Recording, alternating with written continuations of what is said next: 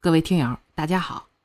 上一集啊，我一读到楚墨的时候，心里咯噔一下。听着对楚墨的描写，这八成后边是有故事啊。那您别着急，故事咱得一集一集的讲。下边您就跟我一起来听一听，这集讲的是个啥。双月心情烦闷，走到院中央开始练剑。原来沈凝烟教自己的剑法已经好久没有练过了。凌风过来的时候。看到双月正在练剑，没想到这个女人对武功还有些天分，耍起剑来有模有样的。凌风情不自禁的鼓掌。双月本来就生凌风的气，此时看到凌风来了，立马举剑朝凌风刺去。凌风看到双月刺过来，并不着急，而是轻轻的侧身避着双月的攻击。双月连续攻击了凌风好几下，都被凌风轻松的躲开了。自己累得要死，凌风却一副游刃有余的样。双月便使出了自己的狠招，招招直指要害，而且巧妙的用上了沈凝烟过给自己的内力。凌风看着双月发狠了，担心双月伤着自己，一个转身擒住了双月的手。双月手中的剑应声落地，凌风将双月拥入怀中，邪魅的声音飘进双月的耳中：“爱妃，你想谋杀亲夫啊？”双月想挣开凌风的钳制，可是挣扎了半天也挣不开，索性放弃了。谁是你的爱妃啊？你能让我当上你的王妃吗？凌风一下认真起来，声音低沉的说道：“双月，你想要的，本王一定会尽量满足你。你想做王妃，本王就努力让你做王妃。但你给我一点时间，我一定会给你一个满意的名分。”双月在凌风的怀中，却没想到凌风突然会给自己这样的承诺。双月对历史有了解。知道让一个青楼女子做王妃有多么的困难，此时说双月不敢动是不可能的。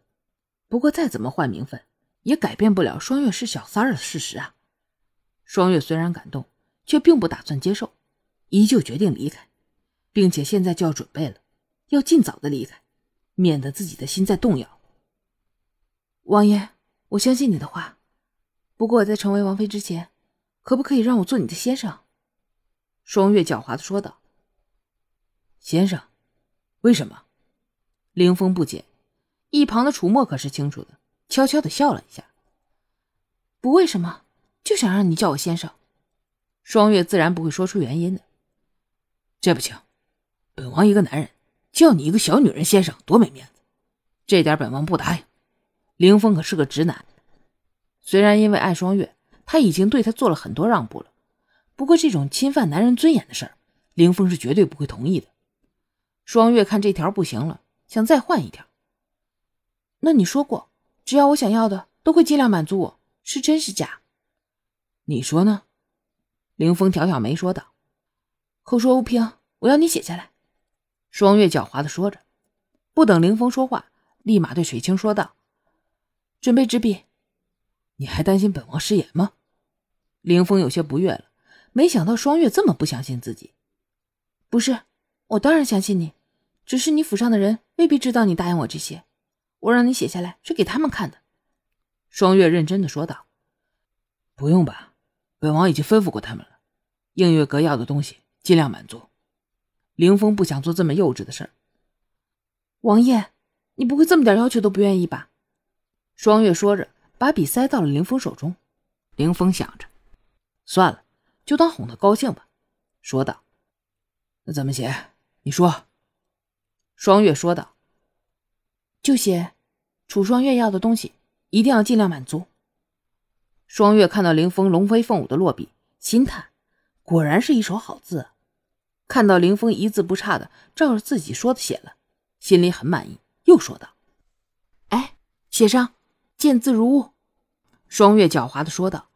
凌风并没有乖乖的照写，悠悠的说道：“双月，这四个字相当于本王的令牌了。”在王府有这四个字，那就是一人之下，万人之上。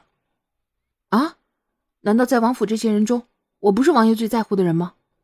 双月也不甘示弱，他当然知道这四个字的意义，正是因为知道，才这么想要。凌风看着双月眼中的坚定，自信的说道：“你的确是本王最在乎的人，这四个字，本王给你，只是希望你不要辜负了这四个字。”凌风说着，提笔在纸上写下了这几个重如千斤的字。好，这一集咱就先讲到这儿，感谢您的收听。听友们有什么意见或建议，可以给我评论区留言，咱们评论区见。